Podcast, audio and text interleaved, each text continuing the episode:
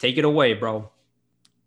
Well, hello, hello, y'all. Welcome to Oddfish. Hold on, did you say oddfish or office? This isn't the office, bro. Oddfish.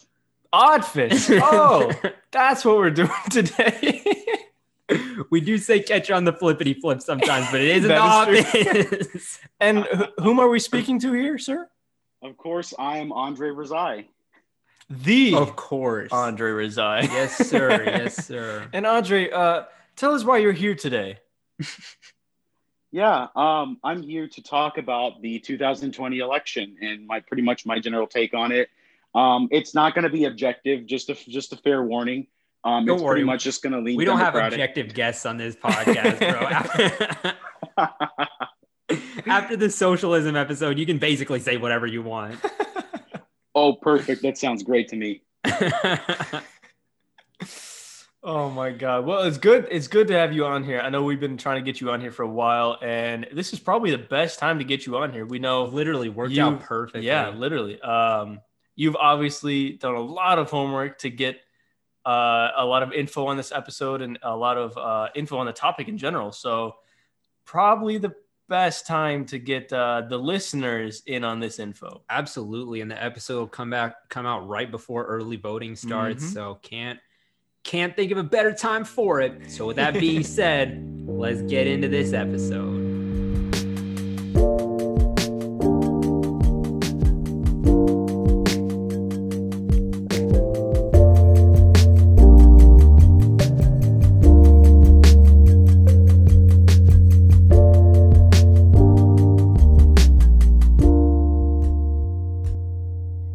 Andre, uh, why don't you tell us a little bit about yourself, about why you're uh, why you're interested in this topic, and uh, a little bit about what you want to talk about today. Yeah, basically height, weight, race, all that kind of stuff.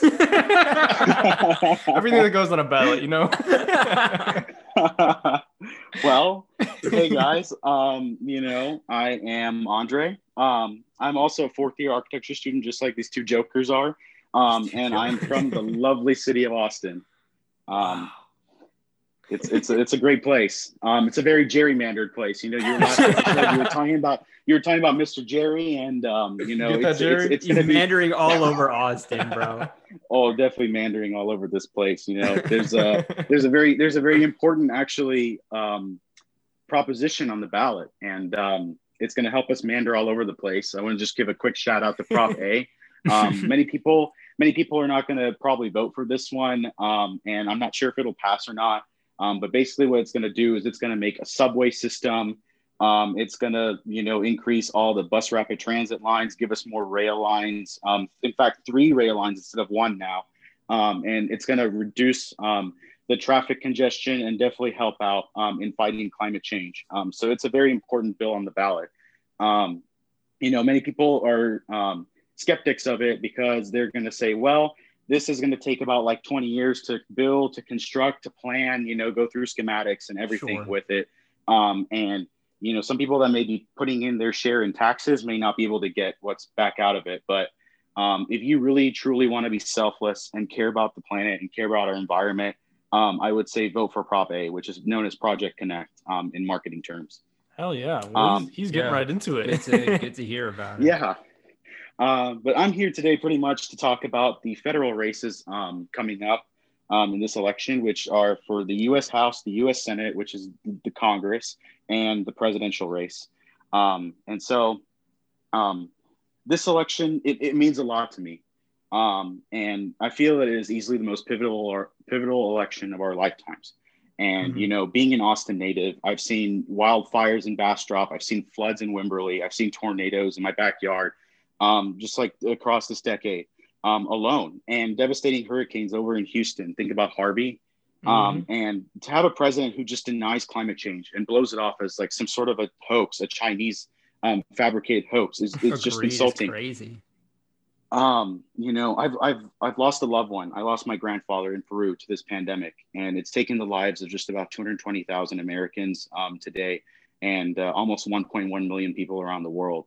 Um, and to have a president who just blows it off, um, and you know, just um, doesn't emphasize the importance of the simple things as wearing a mask, um, that's insulting. Um, my parents immigrated to the U.S. from Peru and Iran to study and stay in the land of the free, the land of opportunity. To have and to have a president who sits here and calls Latino immigrants rapists and talks about an invasion by immigrants from all around the world, that's insulting. And so, you know, I've been interested in politics ever since the 2008 election. Um, when I made a class poll for my fourth grade class, um, my teacher never admitted if she'd vote for Obama or McCain. And to this day, I couldn't tell you who she'd vote for. Hopefully, it was Obama. You know, change, change, change for America. well, if she's listening, please let us know. I hope, I hope she's one of our listeners. um, but yes, certainly, of all elections that I followed um, in my short 21 years of life, and hopefully there's many more, um, this one will easily take the cake as the one that means the most to me and to many Americans. Well, I, I, like the fact that you said that and the way you phrased it also as as all of these things being insulting to you because it's not only that it's an issue in, in our current climate and an issue to young people just like you and all of us as clowns as you put it or would you say jokers jokers, jokers. um but it's a really don't worry really... don't worry. I saved the word clown for one specific person. Oh and he's oh, coming through this it's somewhere in this talk. So excited. I wonder who. So excited. Well, I like the fact that you got right into it, and I like the fact that you brought in your own, um, you know, personal take on how this whole pandemic, the current presidency, all of that has affected you, and the and the decisions they've taken has affected you and your family and things like that. Um, expand. Tell us more about why you think that this, of all elections, you know, we we've we've witnessed all elections, but this is probably one of the first ones people our age are maybe voting in, or maybe the last one. But why is this one the pivotal one? Why is this one the one that we see as make or break? Sure. So, you know, George W. Bush um, got us into the Iraq War, um, which, frankly, after 9 11, um, I personally, if I was in the United States Congress, I would have voted to go to war in Afghanistan um, to seek justice on those who, um, you know, just took a plane, it took four planes and, you know, murdered 3,000 innocent civilians almost. Um, you know, that, that means a lot. But to go to war in Iraq when it was a stable government, that there's no proof that there was any weapons of mass destruction, and many troops, you know, we lost many troops, and several um, troops got injured um, along, you know, the, these uh, along the battle lines. You know, that that hurt. George W. Bush, that you know, he flew in a helicopter um, over the city of New Orleans, really didn't get down there, down and dirty. Um, you right. know, that really hurt. Um, but even George W. Bush, compared to this president, um, I would take George W. Bush in a heartbeat because George W. Bush truly embodied what it is to be a commander in chief. Um, and we really haven't had as much of a clown. There I go. I said it. I said it for the first time. He's just a total clown. Um, we haven't had this much of a clown of a president ever in America's history. Um, and you know that's that's just that's just in short, um, in sum, to answer your question. Yeah, yeah, no, that's uh, Absolutely, absolutely, and um, also agree with what you're saying um, earlier about your parents immigrating to this country. You know, like both both Rich and I come from immigrant parents as well, and I be I be talking to my parents about this frequently, bro, about how like uh, they came to the country to like create a better life, but turns out America ain't all it was cracked up to be 20 years ago. But this um this election could be one of the like pivotal things that starts to like turn it around and it's it's it's up to us right it's up to us to put our uh, voices in there and advocate for the people who are going to create the uh, the policies and changes that we want to see you know what i mean so that being said i think we should uh, we should get into kind of the meat of this episode um, talking about some of the representatives from the districts that you're going to be um, endorsing and uh, and maybe what they stand for just a little bit yeah. So, um, as for the congressionals, in terms of who I'm endorsing, before I get into the overviews and sort of like my brief predictions, um, you know, who I'm endorsing, pretty much all Democrats running for every congressional district down the ballot except for two. Um, and those two, um, one of them is running in a battleground district, which is in the Round Rock Cedar Park um, over to the Killeen Temple area. If you drive up and down between Austin and Dallas, you know exactly where I'm talking about, or if you're from Austin. Um, you know, I don't endorse Donna Imam because she frequently blocks her potential constituents that didn't vote for her in the primary election. And she fundamentally misunderstands Medicare for all, frankly. Gotcha. Um, so if she doesn't have a command on the issues and she does not embody the root word of representative, which is represent. That's someone who I just can't support. And in fact, the Austin American uh, Statesman, Austin's newspaper, refused to endorse her or the Republican today, um, uh, or yesterday, actually, as a matter of fact. Um, so, you know, no endorsement for her. There's another Democrat running in a safe Democratic seat that he's going to win by like 90% of the vote, and that's Henry Cuellar. Um, you know, he votes with Trump a majority of the time, and he's Trump's favorite Democrat. And, um, you know, he just doesn't embody, um, you know, what is the Democratic platform, which is definitely not make America great again. Um, sure. So I can't endorse those two. But as for the other Democrats running across the state, each one of them has my support. If I could vote in their districts, I definitely would in a heartbeat. That's good to hear. That's good to hear. So, um, do you want to get into the overviews just a little bit? Talk about who these representatives are and maybe what they stand for. And I know you say you got some fun facts, bro. so we are we're expecting some fun in this segment, bro. yeah, definitely got some cool stuff about these people. You know, they're not just your typical politicians that they'll they'll just get on the train, go to work, and they'll just go home. You know, they've got some cool stuff behind them. They got mm-hmm. some cool backstories, um, some inspiring backstories, um, some historical backstories, and so you'll definitely hear about that one. Um, and so just a quick overview, you know, all these candidates um, in these battleground districts, which if I can remember the numbers, I'm going to say them off the top of my head 2, 3, 6, 7, 10, 17, 21, 22, 23, 24, 25, 31, and 32. I think Just I got fact checked and you got them all. Goodness. Sweet. Okay. Incredible. So, so all these candidates, for the most part, um, they align with the platforms of the Democratic Party. Um, some tend to be more moderate than others, like Rick Kennedy running in Texas 17 um, who I'm actually volunteering for um, this election, and Stephen Daniel in Texas 6, um, sure. up in the uh, Arlington area, um, down to just a little bit south of Dallas. Um, and some tend to be very progressive, uh, such as Julie Oliver in Texas 25, who some people at UT you may get the chance to vote for, and Mike Siegel in Texas 10. Um, maybe very few of you at UT may have the chance to vote for. some candidates could be identified as progressive light, like Wendy Davis running in Texas 21, Candice Valenzuela running in Texas 24, and Sima Ladjevardian running in Texas 2. Um, with that being said, that was just a little um, brief overview, and uh, let me get into the districts um, really quickly, one by one. Yeah, so we'll start with good. Texas two. Um, it's a Houston area district, and it goes from just about where Rice University is, just a little bit east of West U, and it swings around Houston in a clockwise fashion, um, going through Klein, Spring, and it goes over to Humble and Kingwood. Um, there's a silent H in humble. You cannot say humble. classic Texas, dude. It's classic Texas. You're gonna hear so many of these pronunciations. Just wait, to, wait till you get to Texas 17. You'll hear a town that you'll just be like, "Whoa!" All right. Um, so this district in 2016 voted for Donald Trump by a margin of 52 to 43, and in 2018 voted for Ted Cruz 50 to 49. Oof. So that was a nine-point deficit, yeah, close to just crazy, nearly crazy one difference. Point. Crazy. Um, so the Democrat is Sima Ladjevardian, like I said. Um, she and her parents immigrated to the U.S. Um, when she was a little kid from Iran due to the Iranian Revolution, um, which is an inspiring story. It means a lot to me. Um, so she went to actually UC Hastings Law School, um, and she graduated with Kamala Harris, our potentially future vice president. Uh-huh. they graduated in the same class in law school, which is pretty Gang. cool. Gang. Um, and if she wins, she'll be the first Iranian American ever elected to the United States House of Representatives. And why does that why does that mean a little more to you? Well, I mean, because my dad is from Iran, you know, that's, that's mm-hmm. inspiring. You know, to me, you know, that someday, you know, I, after I, you know, have a career in architecture or maybe urban design, um, you know, by may potentially, potentially, seek, you know, some sort of a congressional run or maybe work. Yes, sir. yes, of- sir. you heard it here. maybe, first. maybe, just maybe. Hey, if anyone, um, if any one of us are having a career in architecture or outside of architecture, it's you, bro. bro, young man announcing his campaign right here, bro. This is so exciting. Okay, can going, I can going. I be campaign manager?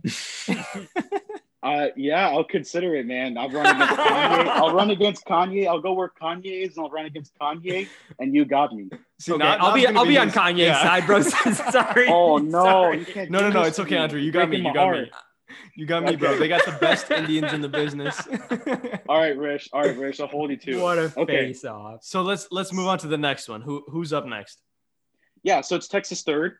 Mm-hmm. Um, and uh, one of you two jokers is gonna, um, you know, it's gonna mean a lot to you. Uh-oh. Um, so Um, this district is up in the Dallas Fort Worth area. It's up uh, north of Dallas, and it's um, pretty much almost all of Collin County. Um, it includes Plano, Allen, McKinney. Um, there's a rapidly growing town of Prosper north of um, this place I'm about to mention here, and it starts with an F. Drum And roll. uh, Uh-oh. Pranav, you want to go for it? it's Frisco. That's your home place. oh my god, yes. Always always happy to rep the SCO. Always uh I don't want to necessarily say proud of the SCO, but that's where we're from and that's where we're always going to be from. Um, so in 2016, um, this district voted for Trump, um, 54, 40, excuse me. And then in 2018, voted for Ted Cruz, 5148. So closed a 14 Once point gap to just crazy, three crazy points. Mhm. Crazy stuff. Pranav, you know, if you want to chime in a little bit on that, you're from there. You know, what's your sort of take and, and what's your take on Lulu, you know? Oh, for sure, for sure. Yeah, so I can so I'll um I'll talk about the uh the closing and the gap that you were talking about earlier. Um definitely I can see that point of view um kind of changing like even even between like 2016 and now I can see, you know, some of the people that I grew up with that I know from uh Frisco that may have been more moderate, may have been more on the fence candidates that are leading blue more now than they were. Um I don't want to say the Republicans that I knew in Frisco have been quiet since the results of the 2016 election, but I ain't heard from them as much, bro. That's just something to think about. But that's That is just something to think about. that's It's just- notable. just what I have to say, um, like from a from a personal experience level. But as far as uh, my opinion on Lulu, I would say I would say she fits more in that like light progressive category that you were talking about. She uh, supports uh, healthcare, is pro-choice, um, is promoting uh, universal prenatal care and family planning services. So health healthcare wise is something that uh, just stuff that I think is uh, important. Uh, she's like on record saying climate change is our greatest threat, which uh, I don't know if y'all listened to our last episode, but turns out that's something we care about.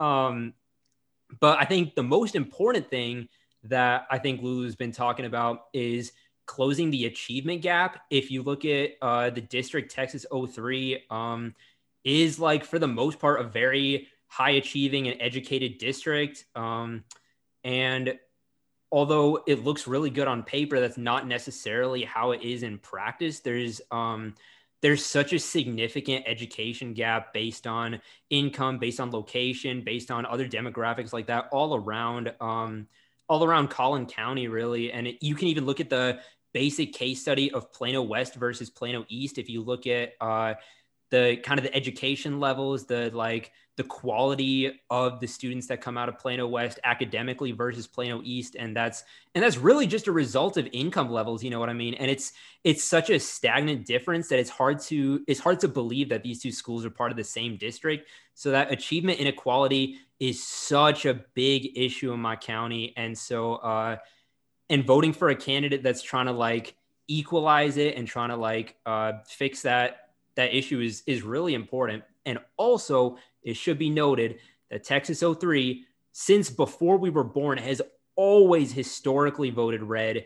And this is uh this is the first period, like you were saying, when the Democrats are polling as even as they are. So pretty exciting stuff, bro. Pretty, pretty exciting time to be from the SCO.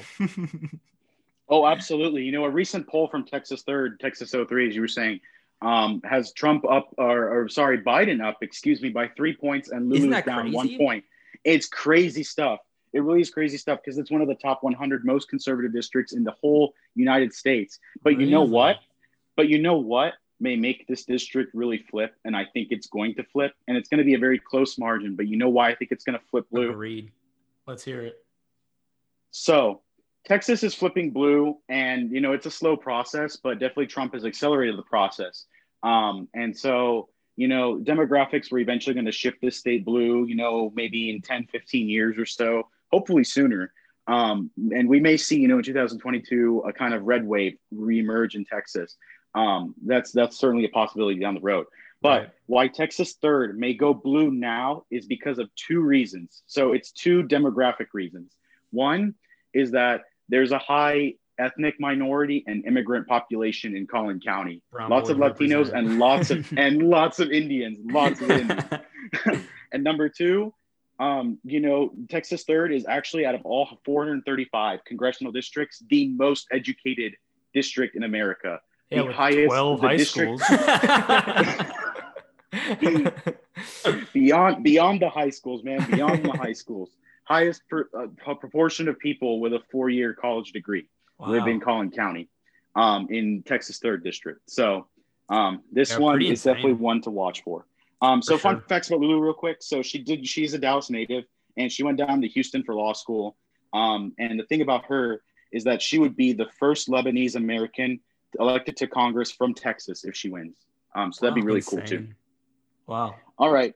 So we got to get moving here. You know, Texas third is a fun place. We got to get we Man, can't you're- spend forever You're leading the show, bro. Keep going.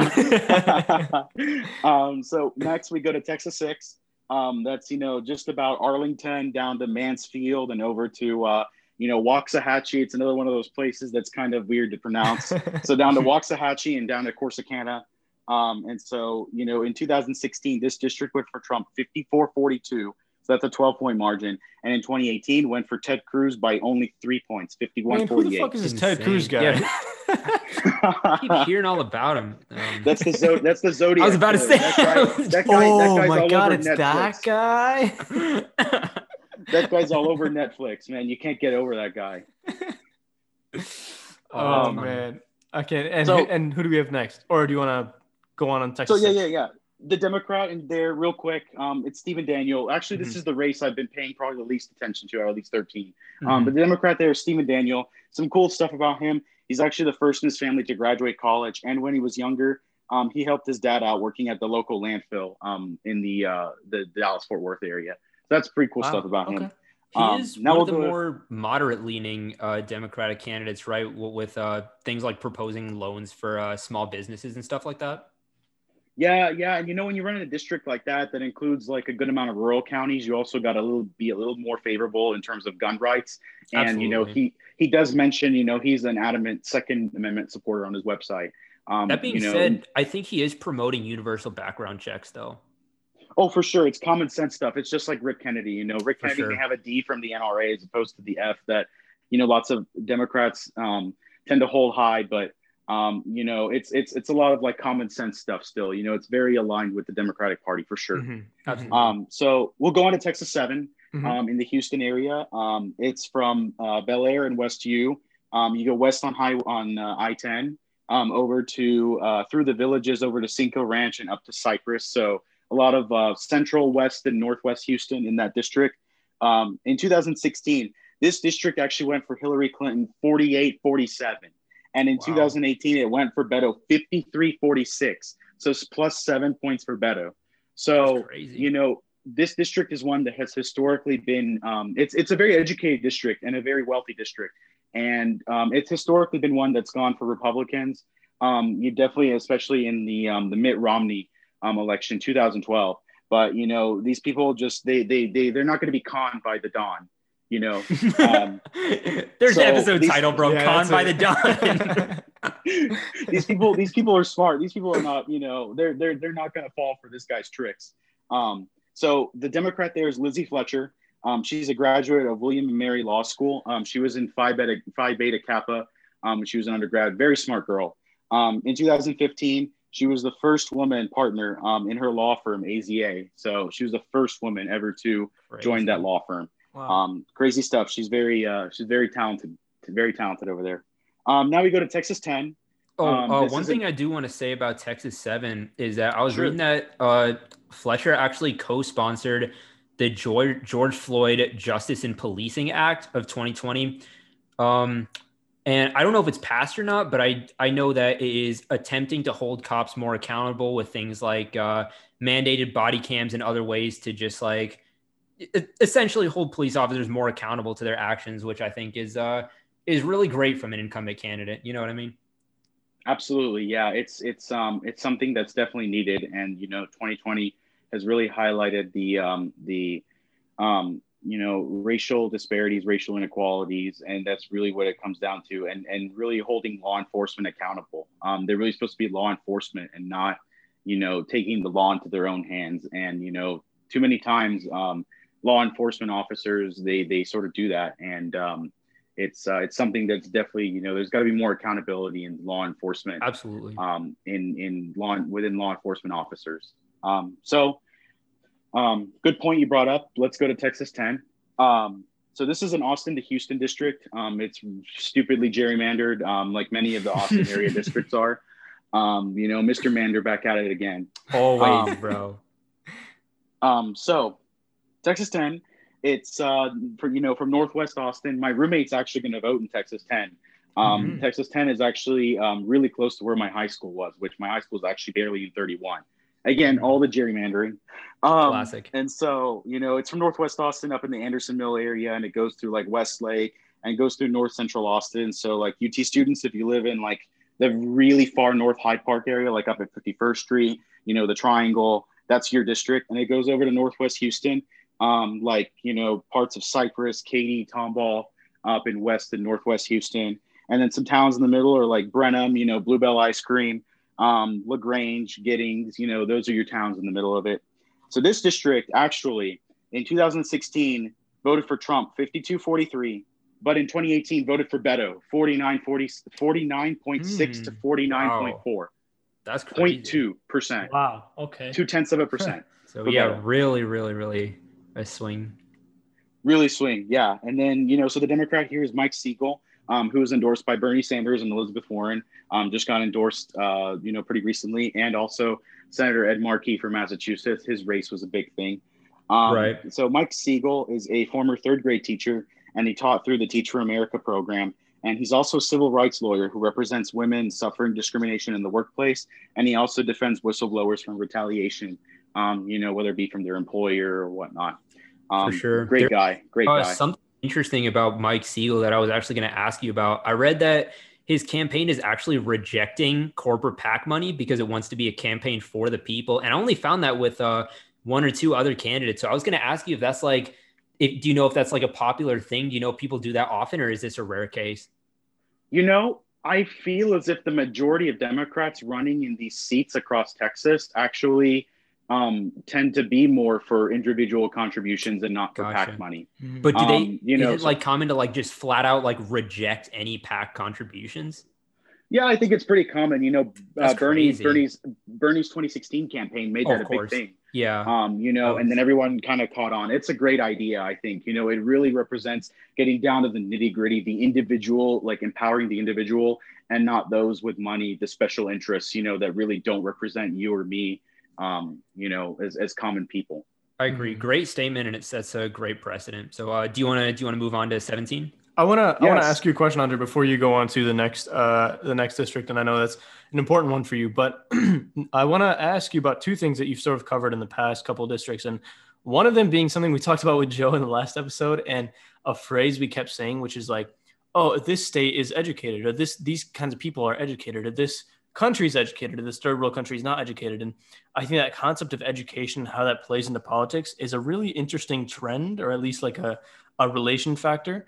Um, and I know you mentioned that also in one of the previous districts we talked about in I think Houston or something, where you said, "Oh, this this district," or it might have been uh, the SCO, where you said this is a very educated district. What kind of impact does that statement have on the political impacts and have on you know the way that these districts swing? Yeah, you know, that's a very hard question to answer. Um, you know, because I, I want to try to stay, you know, on the side of um, what what I can confirm as a sort of answer. But yeah. what we do notice around the country is that um, those who tend to have higher levels of levels of education, um, particularly, you know, they'll generally vote for Republicans, um, generally because they favor tax cuts and and whatnot. You know, wealthy people tend to be in the highest brackets of income in in sure. our country. But you know, um, my roommate, I can take my roommate as a matter of fact. Texas 10 is also another um, highly educated district because it goes into a lot of, um, you know, North Austin and Northwest Houston, um, kind of like wealthier areas. Um, my roommate's father actually is a um, uh, associate dean of McCombs, and I think I can also say because he recently, um, my roommate Shreya said that I can basically say this now. He's going to be the next dean of uh, the University of Maryland's business school. Oh, he's a very educated guy and you know he's wrote a lot of things about like how we should not rely on china and taken a lot of conservative fiscal um, stances but he just cannot get behind trump and he's like really going to support Biden, um, just because of the rhetoric. The rhetoric mm. is just it's it's very low. Um, it, it's very low thought behind it. It's just very knee jerk. It's um, it's it's quite frankly, it's inappropriate. It's insulting, like I said earlier.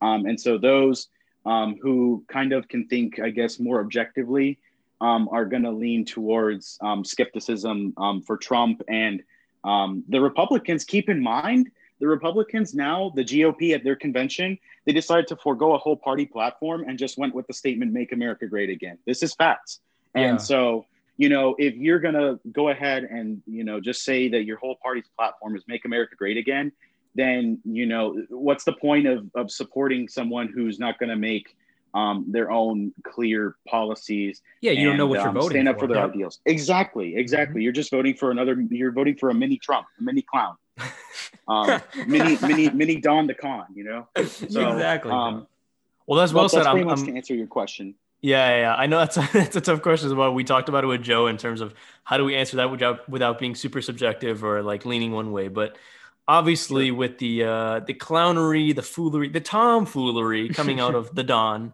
uh, we can definitely see that it's fooling some people. My other question before we get into the next district is I know we've obviously gotten into this stuff and dove uh, real quick into the districts and the policies and the people who you endorse and people who you think are the best. Um, tell our listeners, our four fish, why why it's important to trickle these decisions down just from um, you know, I, I, had a friend who was just voting the other day, and I don't know if it was legal or not, but he was on Facetime with me. And, um, he obviously wanted, he knew he he was going to vote for the presidential candidate um, that he wanted to vote for. But why is it important for us to trickle these decisions down to each district and make sure that we know exactly what we're getting into and why we're voting for the people you, um, you know, you're definitely endorsing or at least recommending in this case? Yeah, I mean, so things like climate change, things like um, dealing with the pandemic, um, even, you know, Congress has the authority to go to war. You know, the president does not. The president can only order a military strike and the president can only um, sign executive orders, but they can't sign laws. They can't f- formally declare war. Um, so electing good U.S. House members who don't have knee jerk reactions to things and can think through things clearly and can articulate the issues um, very clearly those people, getting those people elected is very important. As for the Senate, they're the ones that get to confirm Supreme Court justices. They're the ones that get to determine, you know, a lifetime of a decision about abortion. You know, uh, um, sure. bringing Amy Coney Barrett, Trump's nominee, to the Supreme Court. Um, that's going to kill, you know, Roe v. Wade. It's going to kill, um, you know, a, a, woman's right to choose, a woman's right to basically control her own body, to do whatever the hell she wants to do with her own body.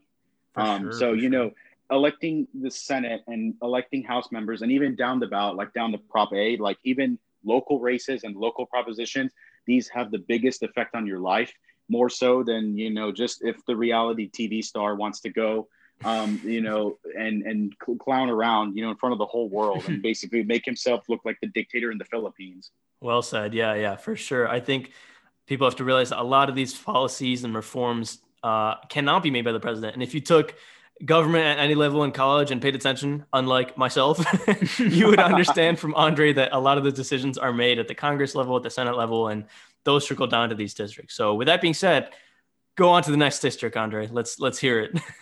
All right, so this is my district. You know, I grew up here, but I always didn't because you know I was always mandered into it. Um, you know, I started.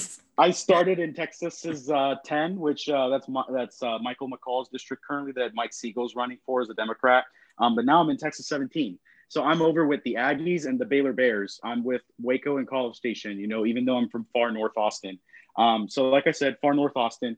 Um, the Wells Branch, where I'm from, in Pflugerville area, is out east of Bryan College Station and it goes up north to Waco, and there's towns in between, um, like Hearne, but there's an e at the end, but you don't pronounce the e, so it's just Hearne, and then and then a town and then a town called Mexia, which you know it doesn't it doesn't sound exactly like how it's written at all. You know, yeah, it's, I can it's, imagine. It's, it, it's spelled M E X I A, which you would say it's like Mexia, but it's actually Mexia. It's interesting. Um, I'll take your word district, for it. so this district actually is not rated by many people actually as one that can flip, but I want to contend that it is one that can flip. And Politico also does the same, and so does Inside Elections. Um, and a recent poll actually has Rick Kennedy, my neighbor, the Democrat, um, down three points. Neighbor, bro. How it's crazy my neighbor. is that? It's my neighbor, four houses down the block. Um, and you know, in 2016, this district voted for Trump 56-38. So that's an 18 point difference. That's pretty significant. And it's and it's pretty rural conservative areas for the most part. But in 2018, voted for Ted Cruz 54-45. And among Texas A&M student popu- the student population in Texas A&M, Beto actually led the vote over there Hmm, And that's, that's why- insane. that's why the Texas House district for the state house um, is is is one for contention this year that the Democrats can grab. They were under two percent for winning that district um, back in the last election, so it's critical, um, I think, to pick up this district too. And I Um, also it's one that know- we can pick up. I know you were talking about uh, students from College Station trending blue and that having a big, uh, big impact on the polls and the turnout that way. So, um, to any to any College Station homies that might be listening, your vote matters. Don't forget. Absolutely, your vote matters. Um, Brazos County is one of the fastest t- trending blue counties in America, along with like Collin and several other counties. Um, Nueces County is another one that's you know slowly going to maybe shift blue a little bit down in Corpus Christi. Um, that's not really a talking point today. Anyway, I'll get back to 17. I'm kind of mandering along.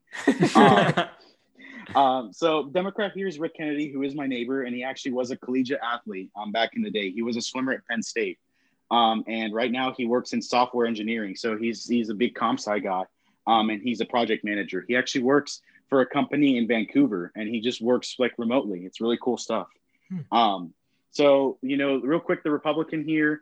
Um, like I said about Donna Imam and why I don't endorse her is because the root word of representative is represent. And so Pete Sessions, who's the Republican running in this district, just got fired by voters up in Dallas. They elected Colin Allred, who I'll get to. He's in Texas 32. I'll Yeah. get down to him later. So they fired him. He lost, and he moved down to Waco. But he didn't buy a house in Waco. He just bought like a suite address from a from a shopping mall, from a um, one of those uh, strip malls. And he lives actually in Florida. He just lives comfortably in Florida right now. And he's just trying to get back into Washington D.C. after serving for 22 years. Um, So it's not really cool stuff. It's not really being representative of the people that you really live with, that you've lived with for so long. He's just Mhm. he's just trying to get back into public service just to ha- just just to do it, and For you really got to represent your people. Um, so you know that's 17. That means a lot to me. And now we'll get one. Now we'll get to one that means a lot for UT viewers too Mhm. um, Yeah. UT listeners rather, excuse me, um, which is Texas 21. And Texas 21 goes actually from West Campus through downtown and South Central Austin down to 30, down 35 to the north part of San Antonio, like around Alamo Heights. Um, think about like the Pearl Brewery, pretty close to there. Um, and back over to the hill country, a lot of these wineries and you know beautiful hills, um, like uh, Blanco, Fredericksburg, Kerrville. And Um, this really is cool areas. definitely one of those districts that Jerry has been mandering with in order to suppress the progressive college vote. So if you are considering voting in West Campus, highly, highly recommended. Yes, pretty much. I mean, if you live like south of 29th, you know, west of Guad, if you live in West Campus, this is your candidate, Wendy Davis. She's a Democrat. And some stuff about Wendy Davis, you know, a rundown. Wendy Davis is one of the more popular Democrats running um, this time. You know, many viewers may already, or many listeners may already know about Wendy Davis. Um, you know, but some backstory in her life, you know, she was a teenage mother. And at one point in her life, she did live in a mobile home, but she got her life together, you know, and she went to Tarrant Community College. Um, she went to TCU and then she went to Harvard Law. That is crazy stuff That is um, really you know, crazy. huge, huge respect. She's very accomplished. Um, and she served in the Texas State Senate, um, you know, back in the uh, in the 2010s decade. Um, she's known for a 2013 filibuster. Um, this is her significant moment. She stood on the floor of the Texas State Capitol for 11 hours in a pair of pink sneakers, and she attempted to hold off a vote on a bill which would have banned abortions after the 20th week of pregnancy. She stood there for 11 hours, just nonstop, just filibustering That's you know, fighting against that bill um, for a woman's right to choose. Um, so, you know, it's it's huge respect for her. Imagine and she doing this run- podcast for 11 hours, bro. Oh, I mean, at this rate, I could go on for 11 hours. We gotta, we gotta wrap it up. We gotta, you're right. You're right. You're right. That's gotta- my bad. we gotta, we gotta speed, we gotta speed mander through this. Um, so, you know, she did run for governor against Abbott, our governor, um, in 2014. And um, you know, if you're in West Campus, um, definitely give Wendy Davis a look um, against the coronavirus denier Chip Roy. Um, it's really, it's really important. Um, so now we go to Texas 22. Um, this is a Houston area district.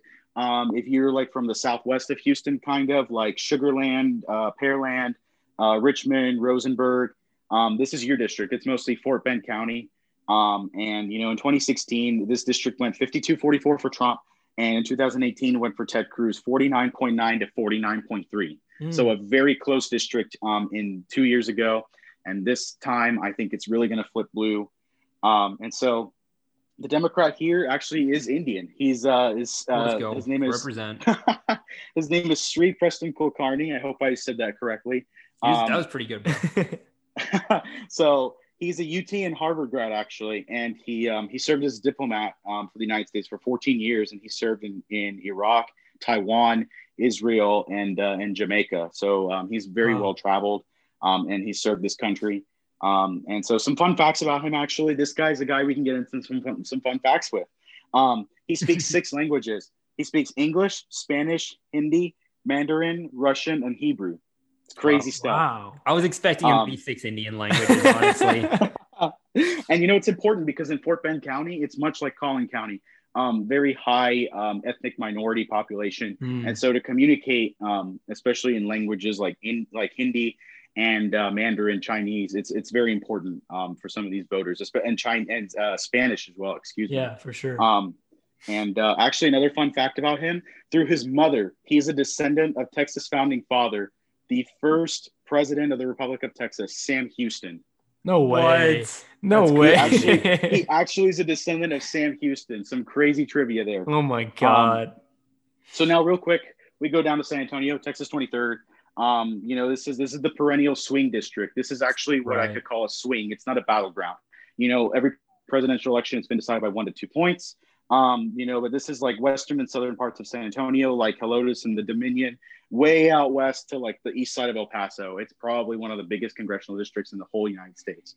Um, and you know, it's probably one of the most beautiful ones because it includes like Marfa, Big Bend, um, a lot of the hill country. You know, it's a really cool place.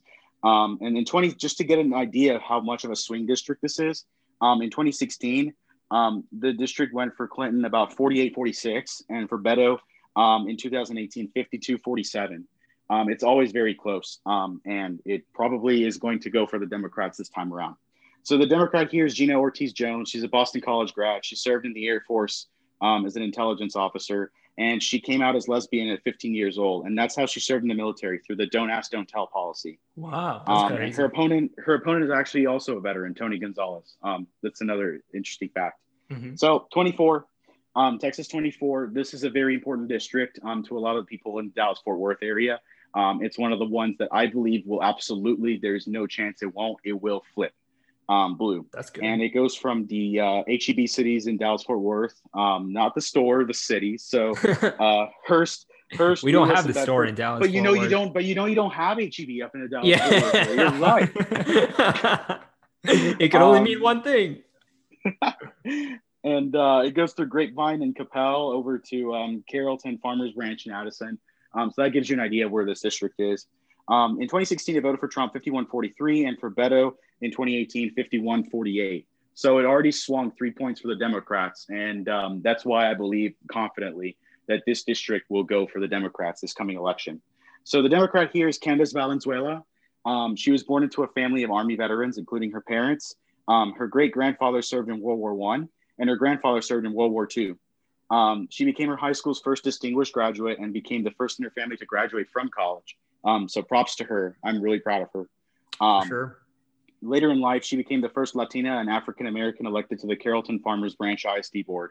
Um, and she would be the first Afro Latina um, elected to Congress um, in anywhere in the country um, if she were elected. So big stuff coming up for her, hopefully. Knock on wood. Sure. Knock on wood for that one. and so, but real quick about her opponent and just to rant a little bit. So the Dallas Morning News actually endorsed her opponent, Beth Van Duyne, who was the mayor of Irving, Texas, um, mm-hmm. which you may remember there was the um, the um, clock incident where um, you know a Muslim student brought a clock to class. Um, oh, oh my gosh, the classic, area. bro. And um, you know, you know, people thought it was a bomb and whatnot, and she made a lot of Islamophobic statements about that and other things. Um, and she's made very, very controversial statements. Very, um, I would say she's Trump, mini Trump and the Dallas Morning News um, cautiously endorsed her which I feel like was an awful take. And I wanted, you know, shoot, you know, the fire shots at the Dallas Morning News for that one. Um, Absolutely no. Well, We've if got, they're listening, yeah, for sure. Um, we've got very close uh, Muslim family friends from Irving, and I I remember it was such a crazy time in all of our lives when that thing happened. So yeah, um, right. Fuck the Dallas so now, News for endorsing her. Go ahead. yeah. So now another important district. we've got to speed through this, but another important district is Texas 25 for all you UT people. Um, if you live in the North Campus and Hyde Park areas, this is your district and it also goes through the hill country like Dripping Springs and Wimberley, and all all the way up to um, just about Fort Worth, um, up in the Burleson area. Um, so this is a very long district. It kind of follows 35, maybe goes just a little bit to the west of 35. Um, in 2016, this district went for Trump 55-40. So this is a very this district has a very similar profile to Texas 17.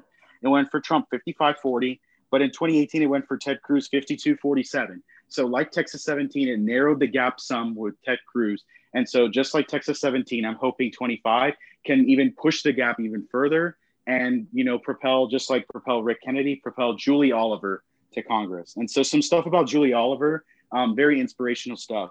She grew up in uh, Oak Cliff, which is kind of, um, if you know those who know, it's kind of rough area of Dallas. Yeah. Um, and you know, she grew up, you know, south of Dallas in a town called Ovilla or Ovia. I don't know how to pronounce it, but that one I do not know how to pronounce. Um, I will concede that one. Um, and at times she was homeless and she lived in abandoned buildings and she dropped out of school. And like Wendy Davis, she became a teenage mom at 17 years old. Hmm. Um, she actually worked hard and she became a UT grad and she went through law school um, while raising her kids. Um, and she's a huge proponent of Medicare for all, and her specialty is in healthcare finance. She's noted for just grabbing the whiteboard and drawing out the math. It's crazy stuff. You got to check it out on Twitter.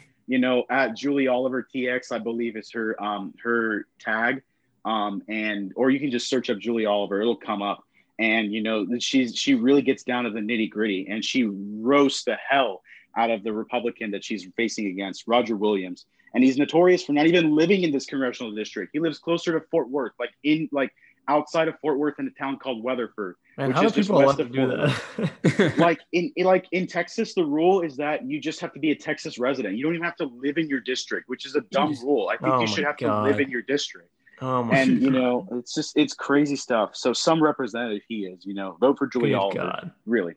Um, now we'll go to Texas 31, where like the Austin American Statesman, you know, I cannot endorse the Democrat here, but it is like Williamson County and Bell County, like Round Rock and Cedar Park, all the way up 35, um, up to the Killeen, Temple, Belton area. Um, if you drive up to Dallas, you know this area very well. Um, 2016, this district voted for Trump 53-40, and in 2018 for Ted Cruz 50 to 48. Um, so narrowing the gap again. And Donna Imam, just who she is, she's also like Rick Kennedy, a computer engineer, but she's also a tech entrepreneur and she's from Indiana. Um, but like I said, she's a controversial figure because she blocks people on social media um, that question her or voted or admitted they admit that they don't like her policies or they voted for somebody else in the Democratic mm-hmm. primary, just uh, uh, you know, et cetera. These kinds right. of reasons, and so you know, she isn't popular with um, local Democrats um, because of this. And um, now we'll move on to Texas 32. Um, this one was a district that Democrats got to flip, just like Texas 7 in 2018 and it goes from like the park city, so like Highland Park, you Dallas people, you know where I'm talking about, like the SMU area, and it goes up to Richardson, like UNT, or uh, sorry, not UNT, UTD, UT Dallas, um, right. out east to Garland and um, Wylie and Rowlett, you know this this area. Um, 2016, this district went for Clinton 48 47, and 2018 went for Beto 55 44. 11 Crazy. points for Beto O'Rourke. Crazy stuff. So you know, t- this district may even go further for um, for Democrats and you know strongly anti-Trump. And this district has you know historically been a wealthy conservative district, and it's it's really backfired. You know, it's that it's that educated base, um, like I was saying, that's yeah, absolutely. out and making a difference with this district. And so, um, you know, I, I, think it's inspiring. Also, the Democrat here, um, his name is Colin Allred. He uh, he grew up with a single mom, and she was a public school teacher but he was a star football player. You know, I was a football player in high school. Yeah, he played for the. Um, uh, or, or, go ahead, go ahead. Yeah, yeah. I mean, you could you could probably say it. okay. Um, well, he did he did play for the Tennessee Titans in the NFL, so that's pretty crazy. He did. He was a linebacker for Tennessee. You know, like we both we both have something in common. We played in high school. But uh, unfortunately, you know, I couldn't go on, but he went on. Not yet, bro. Not yet. Yeah, don't limit yourself. maybe, maybe, maybe. Um, you know, he earned All State as a high school player. Then he played for Baylor down in Waco, and then the Tennessee Titans in the NFL. Um, like you said, Pranav. Um, he went to law school at UC Berkeley. Um, he became a civil rights attorney and worked for the U.S. Um, Department of Housing and Urban Development um, under Julian Castro, another Texan um, who we all love and adore. um, and you know, working for HUD's a job maybe I'd also like to have later in life. for sure, yeah, we can see you there too. that's a lot of congressionals. Hopefully, we can speed through. And now we'll go to Senate races um, because that's another important race down the ballot. For um, sure. Um, uh, why don't you go ahead and brush on some of the uh, some of the like you know battleground close uh, Senate elections like you were talking about, but um, what we what we really want to get into obviously is the uh, Texas Senate election. Right. Absolutely. Yeah. So there's competitive races around the country: Arizona, Alaska, which is crazy stuff. Alaska, it's like ruby red over there. Colorado, Georgia. There's two races there. One's a special election because there's so many candidates on the ballot. There's so many candidates that I don't even know how many there are. It's crazy stuff. Um, Iowa, Maine, Montana, another you know recently Republican, really Republican state. Um, North and South, yes, South Carolina, and of course Texas, the Lone Star State, our state. So our mm. candidate here in Texas is MJ Hegar, and she's a UT grad and a former Air Force fighter pilot who served in Afghanistan and she was awarded the Purple Heart and the Distinguished Flying Cross with Valor for her service.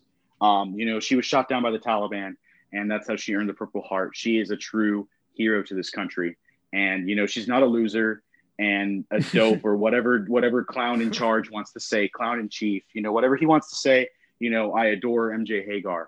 Um, polls as of late have indicated this is a one point race, and it, because it's statewide, the result of this might parallel the presidential race actually in Texas. Um, so we may get a Democratic senator. Um, although one thing that may be holding MJ Hegar back is that um, John Cornyn, our current senator, has, does have higher approval than President Trump. Um, so he may win re-election while Biden may win um, in the presidential race. Not Which, only that, but um, Cornyn also has a lot of experience, right? Like I read he's been an elected official for almost 40 years. So that's yeah, another point. Our, yeah, he's been our senator since 2003. Um, you know, the guy's been the guy's been in the spot. I think Phil Gramm was before um, John Cornyn, and Phil Gramm was forever ago. Um, yeah. And you know, John Cornyn's been in the seat for so long. Um, I think voters in Texas probably will end up keeping him. But you know, I still have hope for MJ Hegar. I really hope we can get her in. She's, she's too um, cool not to, bro. She's too cool not to. Definitely. Um, um, you know, she gets she gets on that motorcycle and she's revving it away.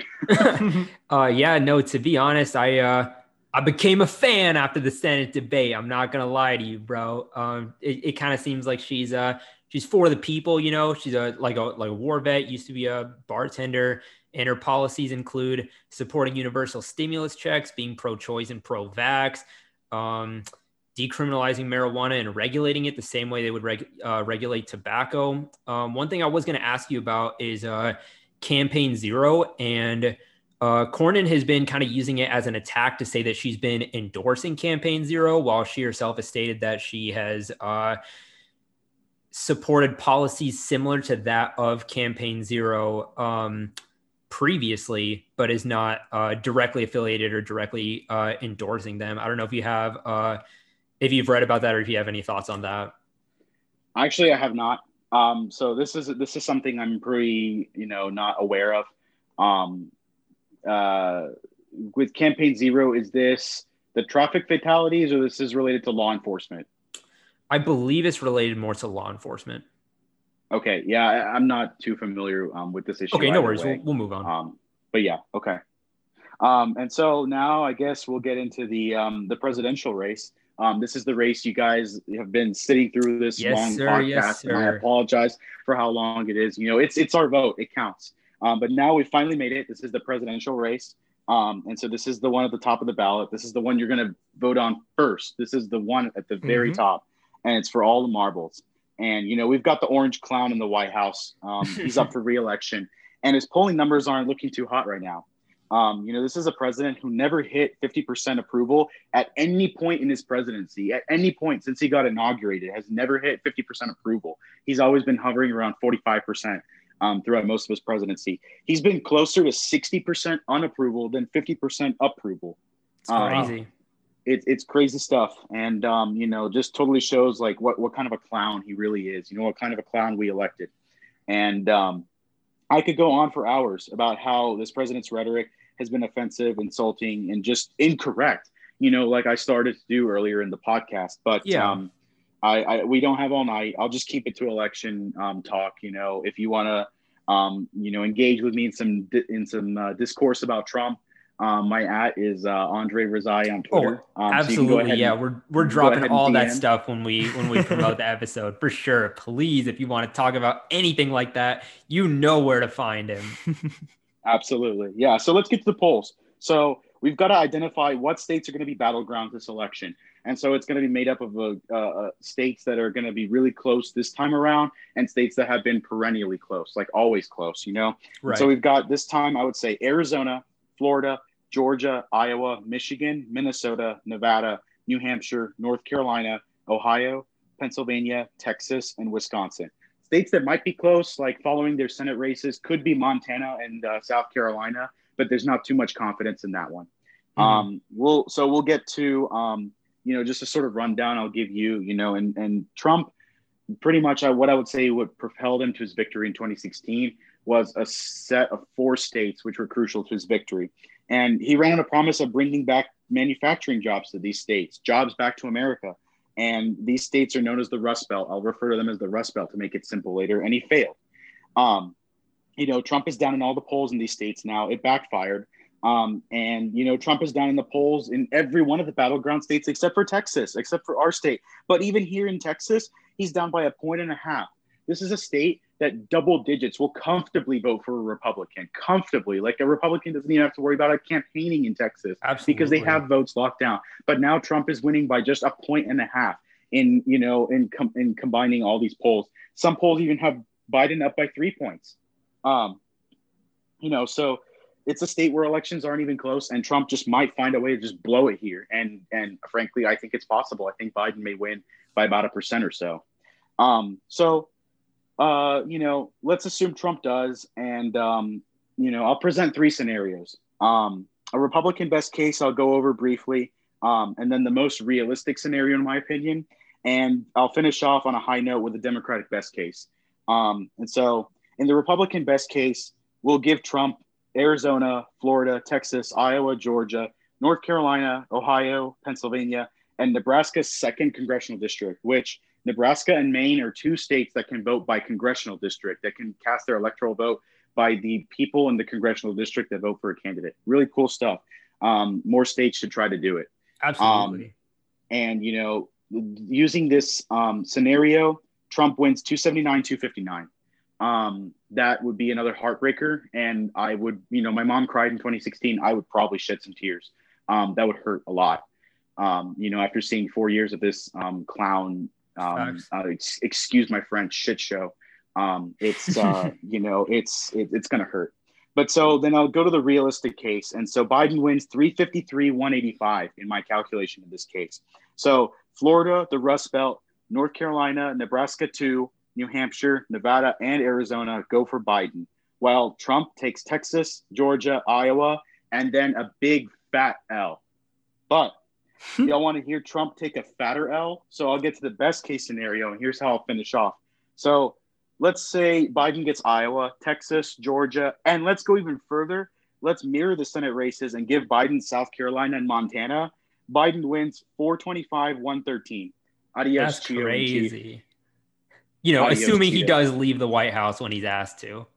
Right. I know. You know, you could we could see all sorts of things on the table. We could see, you know, he just totally babies it out, you know, some sort of coup d'etat yeah. or something. You've seen other countries, you know, that'd be crazy stuff. But that being said, I really want to urge everyone listening to this go out and vote, make a plan, vote on the first week of early voting in Texas. Um, even if it's not the first day, if you want to stay safe and avoid the crowds, understandable. I'm probably going to do the same. Vote the first week of early voting. I'll probably go like Thursday on the, I believe it will be the 15th or so. Um, make a plan, go vote, go cast your ballot Um, don't wait till the last day. Um, this election is important. It might just be the election of our lifetimes. Agreed. And um, you know, it's it's very important for each and every one of you to to voice your opinion and voice your opinion at the polls. Um, you know, that's that that this election can make or break a good couple of decades. Um, and you know, we may not be able to reverse um, the effects of a Trump reelection for many many years to come. Could take 30, 40 years. Um, and, And I'm- I'm- that's I'm why why your vote is important. I'm surprised you even said his name, bro. I thought we were just gonna go the whole episode without hearing his name, but, but Donald John Trump, the guy that pays seven seven hundred and fifty dollars in taxes. I pay more in taxes than that guy. oh my god! well, folks, you heard it from Andre. Um, definitely, you heard the the mandated order from Andre the Great. Um, go vote. Please make a plan to vote. Do it as early as possible. Do it as safe as possible. Um, and obviously, you heard this episode is one that is um, is not going to be easy for you all to digest. There's a lot of information. There's a lot of things that we went through. There's a lot of things that Andre enlightened us with, which we didn't even know about, and things that Andre's obviously done his research. He's got his shit together, and he's one that's been really, really into not just like the primary presidential election, but also trickling down into every Senate, um, every Senate candidate, every district, and everything. So he's broken it down for you all in terms of exactly who to vote for, where you are at, all of that um, combined. Andre, I have a question for you though. Um, how how much of an impact has this crisis uh, or this convergence of crisis actually with corona being one of them the economic downfall as, as another one and all these social injustices and um, abnormalities being brought to light how are these three crises converging and how are they affecting the policies that we see not only at presidential level but at the district and senate level Um, you know, a lot of these crises, a lot of these crises can be impacted by even more down ballot races, which, um, frankly, you know, I live in Texas House District 50 and Texas Senate District 14, I believe it is. Um, and they're safe Democratic seats. Um, you know, they're not going to go red and they're not for contention, but there are many Democratic seats for the Texas House that are under contention this cycle. And then even local elections, you know, down to mayor and city council. Um, you know, here in Austin, Mayor Adler has been frankly underwhelming. Um, you know, he's he's you know undercut on a lot of um, uh, promises, and um, you know he just recently, only recently, caved in um, to slash funding from the APD um, and look to give more funding to um, other resources like mental health and affordable housing and um, public health and and all sorts of other things. Local down ballot races actually affect those. So beyond just what I talked about today, the presidential and who sits in the United States Congress, going all the way down the ballot to the very last thing on your ballot, everything matters.